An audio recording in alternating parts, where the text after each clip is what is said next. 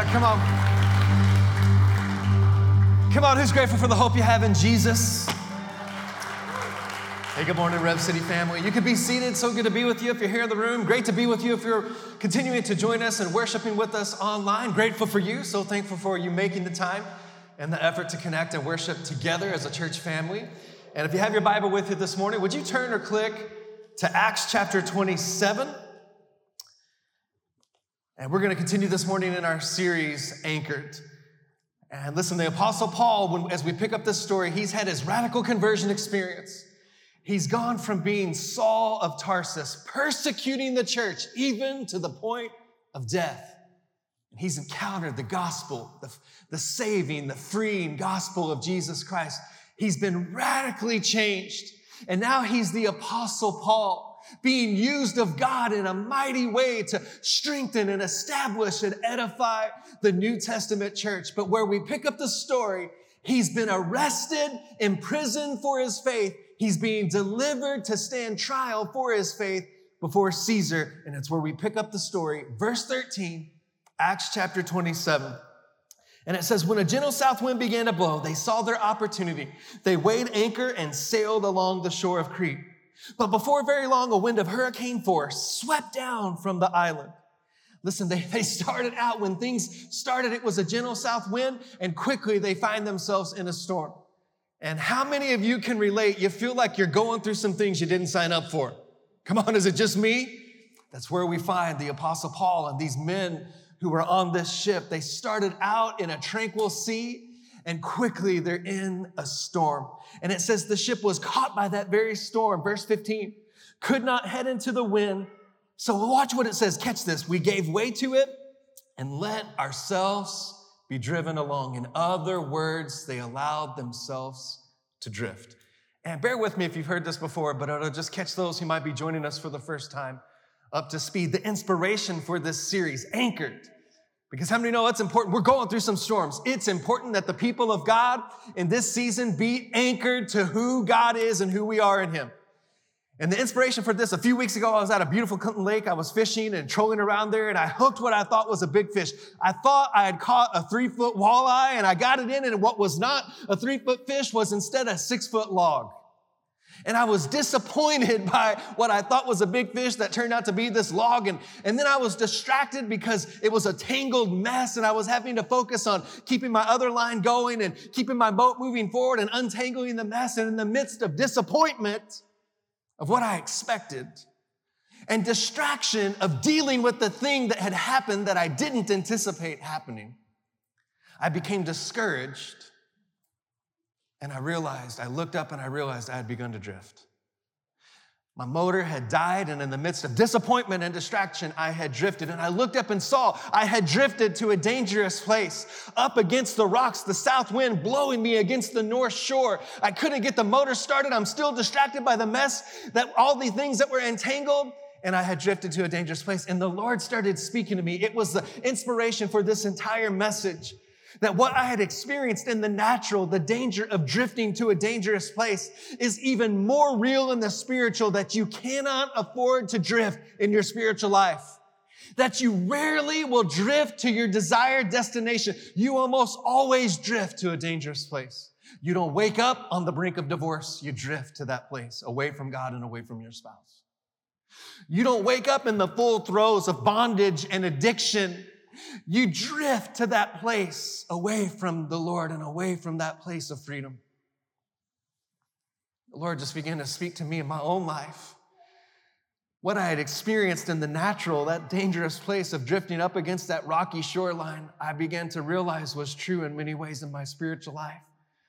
Because of everything that we're going through, just all the things that have been interrupted, the isolation, the inconveniences, that there were some places where I had begun to drift. And the Lord began to just beckon to me, call to me, and inspire me to come and to speak to you about the importance of being anchored to Jesus Christ in the midst of the storms. Every great life of faith, every great marriage, every great family, every great business, every championship team, They are built by grace, but never by accident. You rarely drift to a place of greatness. It happens by the power of decision and determination and dedication. And hear me, people of God, especially in this season where how many of you would agree there's some storms that are raging? We have to be anchored to God. I mean, not in a casual way. This is not a season for casual, lukewarm Christianity. This is a season for us to know who we are in Christ and to know the God we serve and to stand firm and to stand fast upon His word. We've got to determine, decide, and dedicate ourselves to this in the way similar that Joshua modeled to us. When he said, if it seems right, if it doesn't seem pleasing for you to serve God, if, if you want to continue to serve the God of the gods of the Euphrates, the land that God brought us out from, or if you want to continue to serve the God of the Amorites, the, the land in which we currently find ourselves in, in other words, if you want to serve the gods, the things that you once served, or if you want to serve the things that are popular according to the culture of today, then so be it for yourself. But he showed us this, this power of decision and determination. He said, As for me and as for my house, we will serve the Lord. That's the kind of quality, determined decision and dedication that we must be anchored to in the midst of the storm. Listen, if we are not, hear me, people of God, this is a critical message. These are, this is not business as usual, the days that we live in. If we are not anchored to God, anchored to who he is, anchored to who we are in him, anchored to what his word has to say, we can look up and find ourselves in a dangerous place, just like they did in Acts chapter 27. Where in verse 29 it says, fearing that they would be dashed against the rocks, they dropped four anchors from the stern and they prayed for daylight. And I've encouraged us in the previous messages, and I'm just catching us up to speed and keeping us all together before we get into today's word. I've encouraged us with four anchors that these are more than just an alliteration, more than just four things that happen to start with the letter P. They're four things that if we really will focus on as believers in Jesus Christ, that they are things that keep us anchored to a healthy, thriving, dynamic spiritual life, even when we're going through and as we're going through the storms of life. God's presence, that we have to be people of God's presence. I mean, every morning as we rise and every night as we go to sleep and all throughout our day, hitting our knees and looking to God saying, Lord, I need your strength. I need your wisdom. I need your discernment. I need your favor. I need your protection. I need your provision. I cannot do it in my own strength acknowledging that in prayer and constantly throughout our day, praising Him and giving Him thanks that He's going to provide those things just like He's done before because He's faithful. God's presence, staying connected to God's presence. Hear me, if you look up today and you find yourself having drifted to a place where you're spiritually dry or weary, you're tired in your soul, I believe that one of the things you might find about your life is that you've drifted from God's presence. Or the second P, God's promises that every day we would be in God's word, reminding ourselves and, and reaffirming to ourselves about what God's word has to say about what we're going through. Every day, I mean, come on, there's a principle. When the Lord was delivering the people out of Israel or out of Egypt, rather, to the promised land, leading them through the wilderness, He sent manna from heaven, but He would not allow them to gather up more than what would feed them for one day, with the exception of the Sabbath, where there was a two day allotment. Every day you've got to be in God's word saying, Lord, what's your, give us this day, give me this day daily bread, Lord, from your word, God's presence, God's promises, God's people, being connected to God's people. And we can look around and see how the enemy is using the storms that we're going through to try to isolate us and separate us and divide us with the pandemic and the quarantine and the racial unrest. We must be unified together as God's people. Come on. We need one another and we are better together. And God's purpose is that we can't allow the storms of life and the drifting and all those things to cause us to lay down the purposes of God for our life. Listen, I'm just telling you, those are four anchors to your faith in Jesus Christ. Being a man of God, a woman of God who is committed to every day be found in God's presence, digging into God's promises, connected to God's people, the, the church of Jesus Christ and the people in our community who need Jesus and that we've been entrusted to share him with them and staying connected to God's purposes. And I shared with us four anchors, four commitments to help us live that out. That in a culture that lives casually towards their faith, that we're called to be people of priority, people of pursuit, people of passion, people of perseverance, prioritizing what matters to God, pursuing after Him, saying, Lord, I'm thankful for what you've already done in my life, but I need more of you if I'm to make it through passion for God in our hearts, saying, Lord, I don't just want to, know you. I want to know you with all my mind, all my heart, all my soul, all my strength. That's the way that your word calls me to serve you and to know you and perseverance. Understanding there are going to be obstacles. There's going to be opposition. We have got to live out a persevering faith, being anchored to Jesus. Anchored to Jesus, anchored to Jesus. Hebrews 6:19 says we have this hope, the hope of Jesus the hope we have in Him, and it describes it as an anchor for our soul, firm and secure. Another translation says strong and trustworthy. The last two weeks, we've talked about the anchor of identity. Paul said it this way in Acts 20, 27, where we kind of uh, gleaned a, a verse that underlined the significance of this. Paul said, Last night, an angel of the God to whom I belong and whom I serve came to me, stood with me, spoke to me, brought courage to me the God to whom I belong and whom I serve. In the middle of the storm, you got to know who you are in Christ. There's a battle over your identity. We see it being waged in all sorts of different ways over gender, over sexuality, over racial identity. There's a battle over identity. And you better know that it's true that anywhere there's power, potential, or promise in God for you and for your marriage and your family and your future, the enemy of your soul is going to come and try to oppose, to separate you, isolate you, or cause you to lay down and forsake something that God has called you to be anchored to. There's power in knowing who you are when you're going through the storms. I belong to God. My life is not my own. And my purpose in God is greater than the storm that I'm going through. We must know our identity in Christ. And then last week I talked to us about if it's significant that we know who we are in Christ, it's important that we know who the God is that we serve. And Paul said, he, he, he said, keep your courage, man. I have faith in God that it will happen just as he told me. In other words, Paul knew his God was faithful. Paul knew his God was good. And on the outside, the circumstances didn't line up with the word that he had in his heart. But in the middle of the storm, he reminded himself of who he was in Christ and who his God was. It looks like the ship is sinking. It looks like the storm is raging, but God will see us through because I know who my God is. I know who I am in Christ, and I know who my God is. Last week, we talked about the most important question that will ever be asked of us. The most important question. Your answer to this question reverberates throughout eternity. And we found it where Jesus approached his disciples and he said, Who do men say that I am? And some said Elijah, some said John the Baptist, some said, You're a good man, a prophet. He said, But who do you say that I am? And Peter answered and he said, You're the Messiah, the Son of the living God. And Jesus said, Blessed are you, Simon Barjona, because flesh and blood, the spirit of the world, the culture of the day did not reveal this to you. There's a myriad of opinions about who Jesus is. And we see that today more than ever. But he said, Blessed are you. For flesh and blood didn't reveal this to you, but my Father in heaven revealed this to you. And I say, You're Peter, Petros, the rock, and on this rock, I'm to build my church. And I encouraged us that Peter was not the rock. What if we know about Peter? If we read about Peter, Peter was up one day and down the next. He was in one day and out the next. He was anything but a rock. The rock was the revelation of who Jesus was to him in the midst of a culture who saw Jesus in all these different ways. He said, On this rock I'll build my church. The revelation that I am the Christ, the Messiah, the Son of God, the chosen one, the risen one, the Lamb of God that was sent to pay the sin and to, to wipe away the sins of the world and make whole and make new and make redeemed and restore back to a relationship with the good Heavenly Father, the sons and daughters.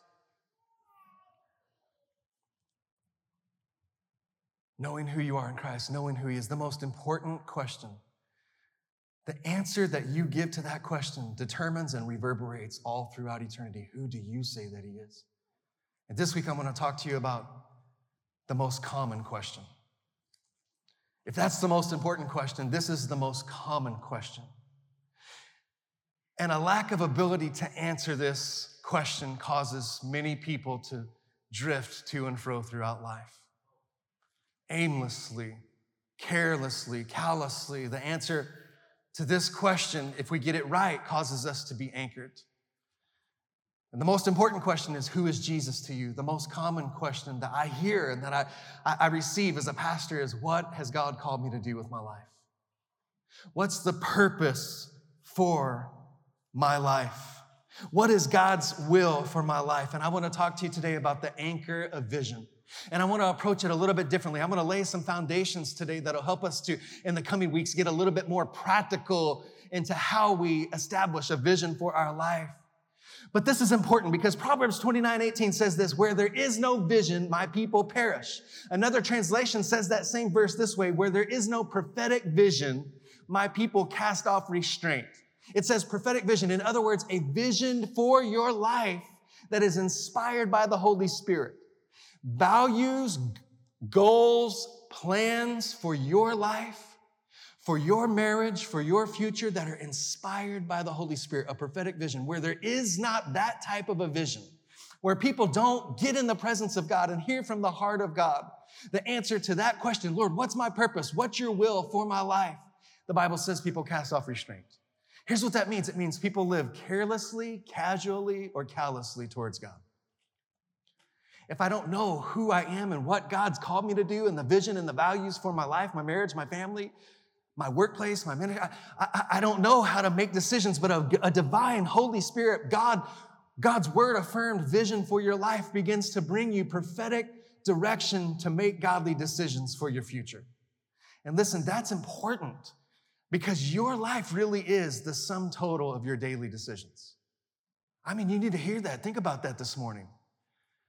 The life that God has entrusted to you, the marriage that God has blessed you with, the family, the children, the job, the business, everyday decisions. How do I respond? What do I say? How do I react? Your life is the sum total of those decisions.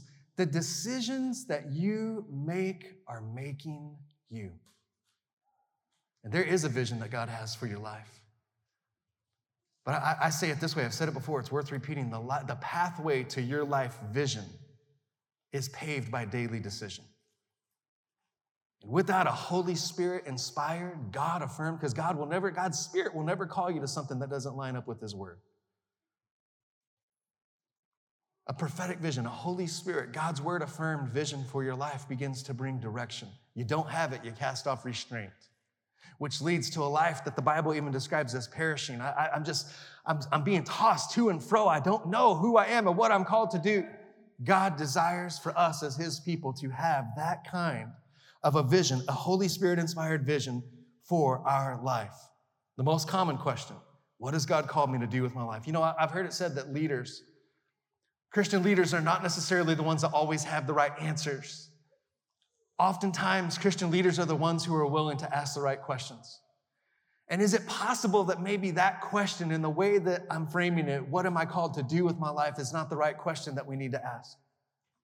Is it possible there's a better question that we could be asking, that the answer to which will allow us to actually begin to answer that most common question about what is the purpose for my life? What am I called to do? Romans 12, verse 2 says, Do not conform to the pattern of this world, but be transformed by what? The renewing of your mind, thinking differently about things, being willing to not go with the flow, but being willing to say, Lord, help me to think differently. And that that transforms me.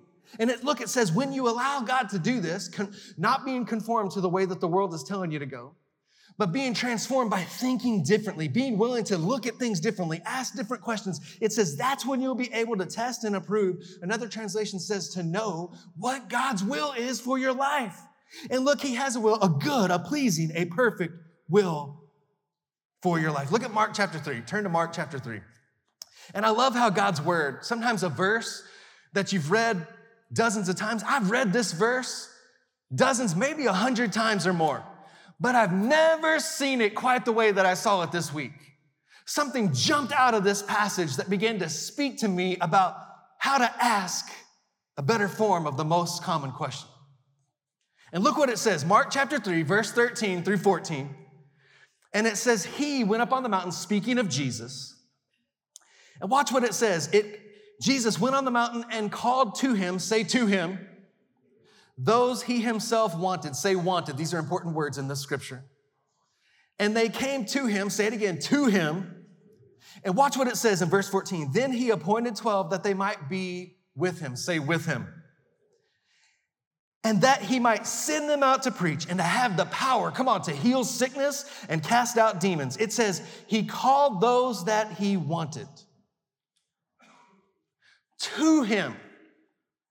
that they might be with him. Then he called them to go and preach and to minister and to represent him.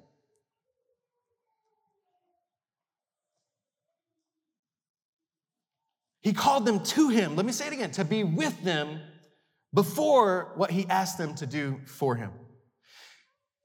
In other words, the world is asking, What am I called to do? What am I called to do? What am I called to do? Maybe the better question is, Who am I called to become? And maybe we need to begin to put the who before the do. The who before the do. Maybe this is the better question Lord, who are you calling me to become? He said, I'm calling those that I wanted. Listen, you need to hear this today. God, is it God called you to, to know him because he really wants to know you. He wants to have a relationship with you that transcends religion. He's more interested in knowing you and knowing you intimately in spite of your past, in spite of the storm that you're walking through today. He's more interested in knowing you, with you, with him. He's more interested in what he's called you to be with him to do than more, more than what he's called you to do for him. The, the who came before the do. The why came before the what. The pattern of this world is to focus on do instead of who and what instead of why. Even in the church, we tend to say this. And listen, I'm not being legalistic about this because I, I, get it. I mean, we, we, we can continue to say this, but there's a, there's a subtle shift that's significant. We tend to think about what God has called us to do for Him. What, what can I do for God? And again, it's subtle, but maybe we ought to shift that and start to say, what has God called me to do with him? Jesus called those to him, those he wanted with him.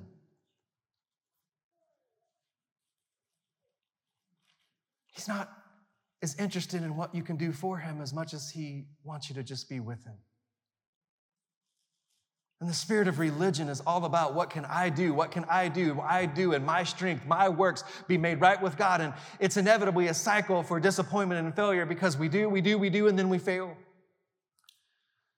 And Jesus said, I, I, I created you. Your purpose for your life is not as much about what you do, it's much about who you are and who you know. He created you for an intimate relationship with Him. And when we begin to live that out, and that begins to be our focus. We begin to become empowered to begin to do the things He's called us to do. Come on, like He said, to preach the gospel, to have the power of God, to heal the sick and save the lost and set people free. It's subtle. Lord, what, what have you called me to do for you? That's fine, but maybe the better way to say it is, Lord, what have you called me to do with you? Because you created me for a relationship. We've got to be transformed by the renewing of our mind. We can't be conformed to the pattern of this world. The pattern of this world is, is what can I do to be deemed a success? And maybe God's interest is more about what can I do to be of significance?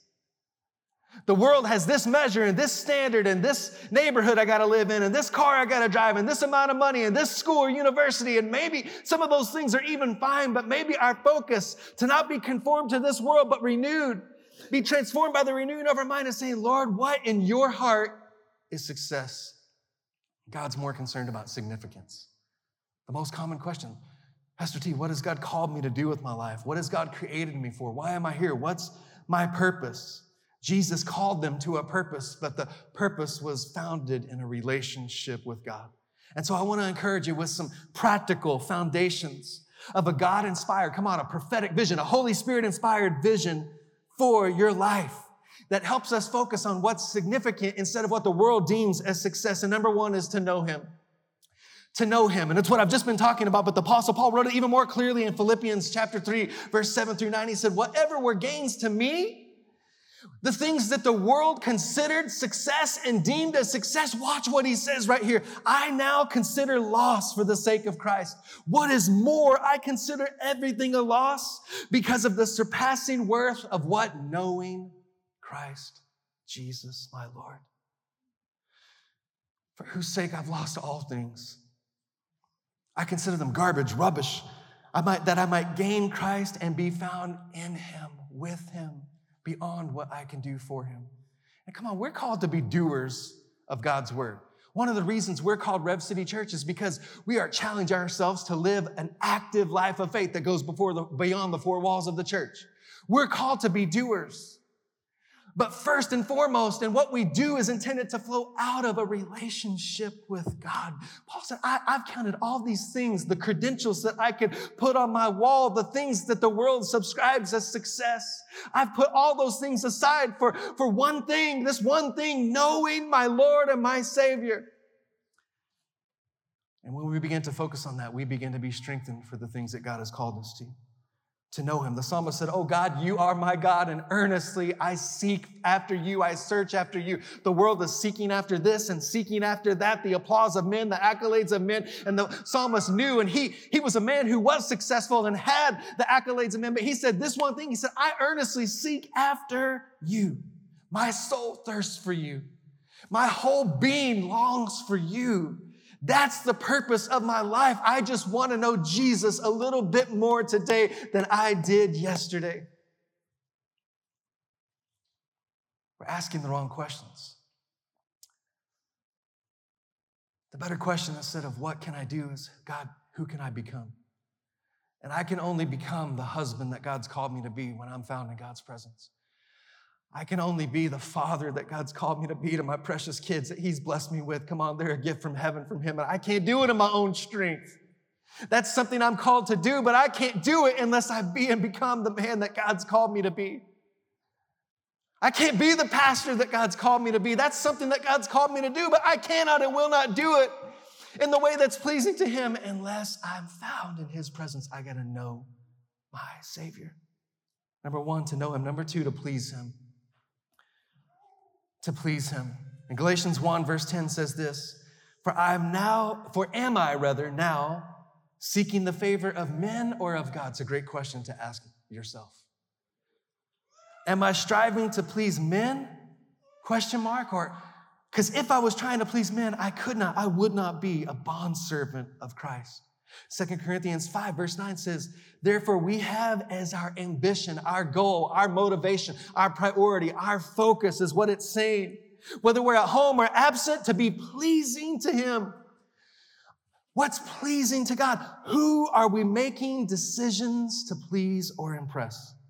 And listen, I, I look around and I see a generation of young people that's struggling and searching for significance and, and struggling for identity and, and struggling for a sense of purpose. And I started to think about this, just thinking about a generation and thinking about some of those individuals in that generation that I know, and, and, and I'm just longing to see them get traction in their life to serving God and, and fulfilling the purposes of God for their life. And I started to think about it and just realized that things have really gotten complicated. That when I was growing up and graduating from high school and giving consideration to what I would do, there were really just a handful of choices that were obvious. You know, you go to college or you go to university or you go to junior college or you go get a job and begin to go to work. And now there's all these other ideas and, and, and possibilities that are being presented to people. And the pressure is even added upon because an entire, your entire friends that you've ever known, all your family members, and some creepy people that you've never met are following and watching and monitoring every decision and direction of your life through social media. And under the weight of this pressure about fear of making the wrong decision or fear of stepping out or what will people think, what will people say, there's a generation that is at risk of becoming paralyzed, losing their sense of purpose and direction, which always inevitably leads to depression and despair and hopelessness. And the Lord began just speaking to me that it's not about the what, it's about the why that to encourage a young generation to not be as concerned about what, but to be more concerned about why, that there are values that help you to make decisions that allow you to begin to pursue and apprehend a godly, God ordained vision for your life. In other words, your motivation matters. Your values matter more than your vision. God is more concerned with your character than your calling. If you get to the calling before you build the character, look out. The, the, the Bible says this in all things, do all things, say all things, as unto the Lord. Whatever you do, it's Colossians chapter 3. Do it with all your heart. Whatever it is that God's entrusted you with. Come on, young people, you don't get paralyzed by the fear of what's next. Begin to just take what God's put in your hand, the opportunity to wash the cars or bag the groceries or mow the yards or whatever it is, and do it as unto the Lord. Do it in a way that honors God. Do it in a way that's pleasing to God. Do it in a way that serves and brings glory to God and brings and, and, and, and serves others that you encounter as you're going about those things. And just watch. Just watch how the favor of God begins to rest upon your life. Just watch how faithfulness with those small things, to be worried more about why I'm doing it and how I'm doing it than what I'm doing and how God begins to take notice and begins to Open up the doors of favor. Come on, open up doors that no man can open and close doors that no man can shut and lead you into a life of purpose. Come on, a God ordained vision for your life. We got to get the who before the do. We got to get the why before the what. Would you stand to your feet this morning? Worship team, if you could come and prepare to lead us. And having a, a God inspired, Holy Spirit inspired Word of God affirmed vision for your life is an anchor. Without it, the people cast off restraint.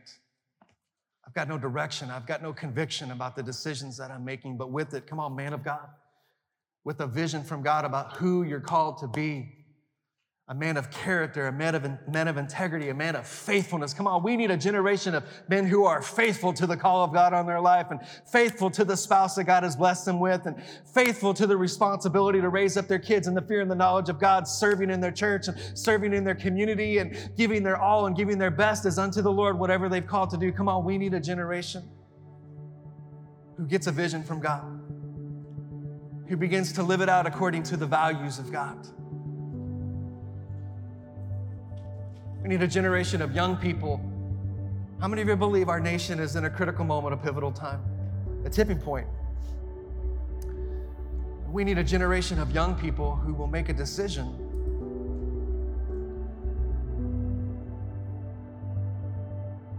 to do all things as unto the Lord, to dedicate yourself and say, I'm going to stand for something. There, there, are winds and there are waves and there are preferences and there are opinions and there are all these ideologies about how to do life. And I, I, I'm, I'm settling, I'm making a determination. As for me, I'm going to serve the Lord Jesus. And everything that I do, I'm going to just serve Him. I'm going to do it for His glory. I'm going to do it for His fame. I'm going to do it in a way that brings blessing to others. To put the who before the do, to put the why before the what to be willing to shift and start to see that God's called us to live lives of significance, and that's what leads to true success. To not be conformed to the patterns of this world, what the world deems as successful. To say, Lord, help me to, to understand that the number one thing you've called me to do is know you. And as I know you, I get the strength, I find the strength to live in a way that's pleasing to you. I begin to find, I begin to discover. Come on, young people, if you're if you're kind of find yourself drifting, not knowing what's next, what university do I go to, what what person do I date? Come on, make those decisions according to biblical values. And make those decisions found in the presence of God, saying, God, I, I, I don't have all the right directions. There's no formula for success. I just want to know you.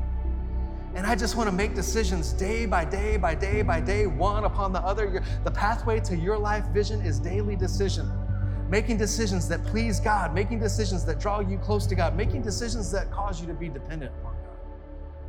I also felt like that there was a need to minister this morning to people who have you launched into something, a, a life of purpose, a life of serving God and knowing God. And just like the Apostle Paul and the men who were on this ship in Acts chapter 27, when you set for sail, the winds were calm, and quickly you begin to find yourself in a storm and you look up today and you say, I didn't sign up for this. I mean, the, the, way, the condition of my marriage, the condition of my finances, whatever it is for you right now, I just believe that the Lord wanted to come and strengthen, encourage, bring hope, re- renew hope to those who, are, who find themselves in a storm today. Maybe you once knew and had a, an idea, of the vision for your life, and, and it's been tested by challenging situations, unforeseen situations. Listen, if that's you, would you just put your hands out before the Lord? Just, I think it's just important to respond, to receive. See, that's me. I'm, I'm in a discouraging place. I've been distracted, disappointed, discouraged, and it's causing me to drift. And Lord, thank you for those who in this room and online are responding and recognizing. And thank you, Lord, for the reality. When we get real to just say that before you, Lord, it's not when you find out about it, it's just when we begin to apprehend the power of the Holy Spirit to be set free from it. And so, Lord, I speak life, I speak hope, I speak courage, I speak renewed strength, Lord. I pray that they would once again, Lord, if they've drifted from your presence or drifted from your promises, that in this season, even in the midst of the storm, they would come back to that place and they would begin to discover, Lord, that intimacy with you, that relationship with you in a way that begins to empower them to navigate the decisions and the determinations that need to be made to navigate the storm and make it to the other side. In the mighty name of Jesus. In the mighty name of Jesus. I want to pray for young people who maybe are struggling with a sense of identity or purpose. And I want to remind you and encourage you that you were not created by accident. You were created on purpose for a purpose by a good God. But the first priority of your life has got to be knowing Him, knowing Him, knowing Him, knowing Him. It's in His presence that you're going to find life's purpose. And it's knowing Him that's going to lead you to a true life of significance over success. Come on, isn't that what success looks like for the people of God? Come on, living out your life in a way that's pleasing to God, that's faithful to God. Too many people are struggling because of comparison and they're saying this standard or that standard and they fall short and it gets leads to frustration and discouragement. Today, young people of God, be set free from that in Jesus' name. There's a purpose for your life and it's found in his presence. And if you'll dedicate yourself to knowing the Lord Jesus Christ, knowing his word, being in his presence, just watch how he'll begin to connect you and open up the opportunities that will lead you to the spouse He has for you, the career that He has for you, the calling that He has for you, the place that He has for you. He's got a hope and a future for you, and it's good. Thank you, Lord, for that. Thank you, Lord. And then lastly, I felt compelled to pray for anyone who's up against a decision, a pivotal moment, a decision. And you maybe don't know where to go and you're kind of apprehensive about the decision or unsure and insecure. And if that's you today, I really believe that the Lord wants to speak into that situation and begin to give you wisdom for taking the step and also faith to know that the Word of God says, anywhere your foot shall tread, I'll give it to you. The Word of God has said, even when you go through difficult seasons, and sometimes we can bring those things upon ourselves through bad choices or bad decisions, even when you go through that, I'll be with you. And I'll take that thing and I'll even use it for your good if you'll just continue to love me and continue to serve and fulfill the purposes of God for your life. So be released from the fear that causes you to be inactive and to hold back and shrink back and risk being on the sidelines of the life, the adventurous life of faith that God's called you to. If anyone's up against a decision, would you just raise your hand before God and say, Pastor that's me. There's a decision that I have to make about my business, about my marriage, about my kids, about, come on, maybe even shrink that down to some decisions that you have about what you're going to do for your kids' education this fall what you're going to do for the for the child care, for the employees. What are you? I mean, there's just a lot of decisions that we have before us. And I want to pray for you and just ask that the Lord will give you wisdom, that the Lord will stir faith. Father, in Jesus' name, thank you for wisdom from heaven. Thank you, Lord, for courage and faith from heaven to make a decision that's found in your presence. Make a decision that we would worry more about the why than, than the what, that the values of, of the decision, Lord, would drive our decision, not the fear of man, not the applause of man, but just a desire to be pleasing to you, God. And I thank you for that, Father. I pray, Lord, that you would just, again, bring hope, bring strength, bring courage, bring faith, bring freedom to your people today, God. And just stay in an atmosphere of prayer right there. I, I thank you, Lord, for reminding us today that you're concerned more about a relationship with us than what you've called us to do for you, God. And I, I pray that you would call us back to that place. If, if any of us have gotten caught up in that religious trap of, of, of, of religious works, dead works, doing things to be right with God and doing things to be to look and appear successful in the eyes of the world, Lord, break us out of that today and take us back to that place of being sons and daughters and having a relationship with a good Heavenly Father. And I thank you, Lord, for how that will refresh our prayer time refresh our time in your word. That's part of what God wants to do is shift us out. That's not a religious obligation, that's an invitation to a place of relationship, a place of dialogue with your Father, a place, a place of expressing your needs, your desires, your dreams, your concerns, your cares to Him. Opening up your heart to say, Lord, now would you come? And I've shared my dreams, my desires, my cares, my concerns. Now would you begin to speak in a way that brings hope and freedom and strength and courage in a renewed way today? Thank you, Lord, that, that getting into your word, digging into your promises, Lord, it's not a religious obligation, it's an invitation to discover and read and be reminded of the heart of the Father and the will of God for our lives. Take us back to that place, God, in Jesus' name. And just stay in a prayerful position. Those of you who are here in this room, those of you who are tuning in online, and you're far from God. You've drifted from God. Maybe you once knew Him and served Him. You grew up in the church, but you looked up today and you would say, Pastor T, it really is true about my life. I've had some disappointments that led to some distractions, some discouragements, caused me to drift away from Him. I'm far from Him. Or maybe you're here today or tuning in online and you've never given your life to Jesus Christ and discovered the amazing feeling of having all the weight of guilt, shame, and condemnation that is caused by the sin that each of us has in our lives being lifted off of us by the free, by the free gift of salvation through Jesus Christ. Free to us, it was a high price that He paid. And if that's you, I want to encourage you right now, right now, begin to respond in your heart and say, That's me, Lord, I'm coming home to you. I need Jesus. Jesus, I need you in my life. I recognize I've drifted from you. I need you. Come and forgive my sins. Come and make me whole. Come and restore me back to relationship. Right there where you are, just begin to respond in your heart. And I want to ask you, as you're responding in your heart, to also just lift your hand towards Him to say, That's me. It's just one small step, an outward way to begin to recognize what God's doing in your heart. What matters is what He's doing in your heart. But now He's calling you to begin to respond to what He's doing in your heart and begin to live it out. This is the first step you can take today, just lifting your hand, saying, Lord, you see my, you see my heart, now see my hand. What's happening in my heart, I want to begin to be able to be seen on the outside the way I live my life. And now we're going to come alongside those of you in this room who lifted your hand, those of you who are responding online, and we're going to pray this prayer with you. We do it for a couple reasons. One is to quickly just affirm to you that there's a group of people, a church family known as Rev City Church, that wants to come alongside you and begin to encourage you in your fresh or new faith in Jesus Christ. And two, you know why we do it, church families, because even as we're growing in our faith, becoming more mature in our faith, praying this prayer every week is an anchor that reminds us we still stand only by the grace of God. We never graduate from grace. We need the grace of the cross of Jesus Christ today as much as we did when we were lost as a goose. So come on, let's pray this prayer. Pray it fervently. Realize we're praying this alongside people who are dedicating their lives to Jesus or rededicating. So come on, pray this prayer. Father, in Jesus' name, I recognize my need for a Savior. I thank you for sending Jesus to pay the price I could not pay, to make a way that I might have a new life and a fresh start. I give you that life. I give you my trust. Because of Jesus. Say it again. Because of Jesus, I'll never be the same. My life will never be the same. And come on, would you put your hands together and applaud with all of heaven? For the precious people who dedicated their life to Jesus today. And listen, friend, if that's you, if that's you and you're joining us online, we would love to hear from you. Would you text New Life to 30500? Or you can email newlife at revcity.com. We have a gift we want to send you wherever you are all around the world. It has a Fresh Start Bible just like this one that I'm preaching from and some other discipleship resources to encourage you. If you're in this room and you made that commitment, we have that same gift bag for you. And on your way out today, would you stop by the Welcome Center right there to your left as you're on your way out? And we want to put that in your hand to encourage you in your fresh faith in Jesus Christ.